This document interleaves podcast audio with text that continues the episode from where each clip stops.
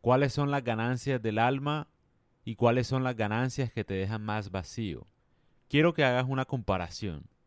Por ejemplo, compara cómo te sientes cuando recibes elogios con una situación en la que te encuentres con la naturaleza. ¿Cómo te sientes cuando miras un atardecer o un amanecer? Y compara esa sensación con la sensación que sientes cuando recibes elogios. Esa es la diferencia entre una sensación del alma y una sensación mundana. Lo mundano es lo que viene de los elogios, básicamente. Y te voy a poner muchos ejemplos. Compara ahora cómo te sientes en una situación en la que eres el jefe y das órdenes, y cómo te sientes cuando estás con tus amigos o con tu pareja en un momento íntimo, riéndose de algo. ¿Qué te llena más? Esa es la pregunta. ¿Qué te llena más? ¿Cuál es la sensación del alma y cuál es la sensación mundana? Toda sensación mundana genera vacíos y no llena el alma. Y te voy a poner explícitamente cuáles son esa, esas categorías, si se puede llamar así, de cosas mundanas que no valen la pena perseguir. No valen la pena de verdad. La primera, la fama, la búsqueda de atención, los likes, los comentarios, los seguidores. Ese tipo de cosas como la autoglorificación, si se puede llamar, como que apreciarse mucho uno por encima de los demás, o no por encima de los demás, pero apreciarse uno exageradamente, como glorificarse. Ese tipo de, de emociones no generan ninguna sensación del, para el alma, si se puede llamar de, de algún sentido. No genera, no te llena el alma, comparativamente hablando. No te llena el alma. Para muchas personas, por ejemplo, creen, no sé, que haciendo cosas para llamar la atención, teniendo muchos seguidores, se van a hacer sentir mejor que compartiendo con sus amigos un momento íntimo riéndose, o con su pareja un momento íntimo riéndose con ellos. Las sensaciones son distintas y de nada sirve que yo diga acá o que todo el mundo me escuche. Yo quiero que todo el mundo lo compruebe, que compare, que se acuerde de esa sensación. O sea, que tú vayas y mires un atardecer y compares esa sensación cuando recibes elogios, por ejemplo. Compara esas dos sensaciones y te vas a dar cuenta qué es lo que deberías perseguir en la vida o qué es lo que vale la pena perseguir. Por eso es que la fama no vale la pena. De verdad que no. Es un, es una pérdida de tiempo.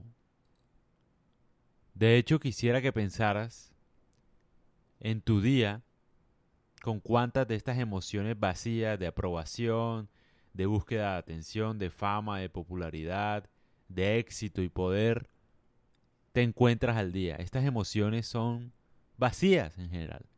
Pero quisiera que empezar, pensaras en tu vida y te dieras cuenta qué tan frecuentemente tú estás buscando esas sensaciones. Porque es muy fácil decir qué tan miserable eres, dependiendo de la frecuencia con la que busques este, este tipo de sensaciones, y no las otras. La sociedad de alguna manera está diseñada para que uno persiga este tipo de sensaciones que al final son vacías. Si tú te pones a comparar, estar en un momento íntimo con tu pareja, riéndote, con tus amigos, estar viendo un atardecer, estar concentrado haciendo un trabajo que te guste, no por el éxito, que eso ya va después, sino en esos momentos en los que uno se pierde o pierde la noción del tiempo haciendo algo que le gusta, trabajando en algo que le gusta. Ese tipo de sensaciones son las que de verdad deberíamos perseguir y no las que aparentemente nos venden como si fueran a llenarnos. Esa es la verdad. Por ejemplo, tú podrías mirar alrededor de tu vida cuántas personas no están adictas a estas sensaciones mundanas. O sea, yo no estoy hablando acá ni de religión ni de nada. Estoy diciendo la verdad. Todo el mundo estaba persiguiendo la fama, el poder, la atención. todo el mundo, la atención sobre todo, los seguidores, las mujeres no saben qué hacer para llamar la atención, no saben qué hacer, están desesperadas por, por atención. Y al final, eso no llena, eso no llena. Detrás de una foto feliz hay una vida miserable, la verdad, la verdad. O sea, yo siento que uno podría mirar, por ejemplo, ojalá las personas, las personas tuvieran la honestidad de contar qué pasó ese día en el que subieron esa foto donde aparentemente estaban feliz, felices. Y vas a ver que ninguno estuvo totalmente feliz, peleando con el novio, que no encontraban el celular, que casi los atracan, en fin, un montón de cosas. O sea, y a eso es lo que voy, estamos perdiendo el foco de lo que debería llenar el alma por buscar cosas que no llenan el alma. Y después nos preguntamos que por qué la sociedad es un desastre. Pues obviamente, está diseñada la sociedad para que busquemos cosas que no nos llenan.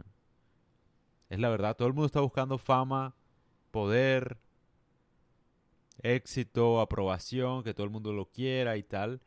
Y hemos perdido las cosas que llenan el alma. Entonces todo el mundo está vacío, por lo general. Todo el mundo se encuentra...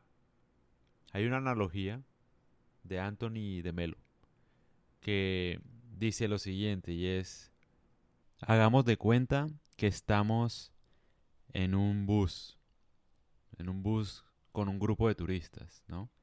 Y estamos pasando por unas montañas muy hermosas, por, por unos lagos muy hermosos.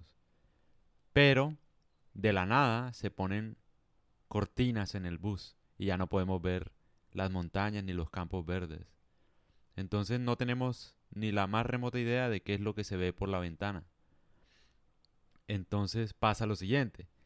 Todo el tiempo del viaje nos dedicamos a pelearnos por quién tendrá el asiento de honor en el autobús, quién será aplaudido, quién será bien considerado. Y así permanecemos hasta el final del viaje y nos perdemos del paisaje.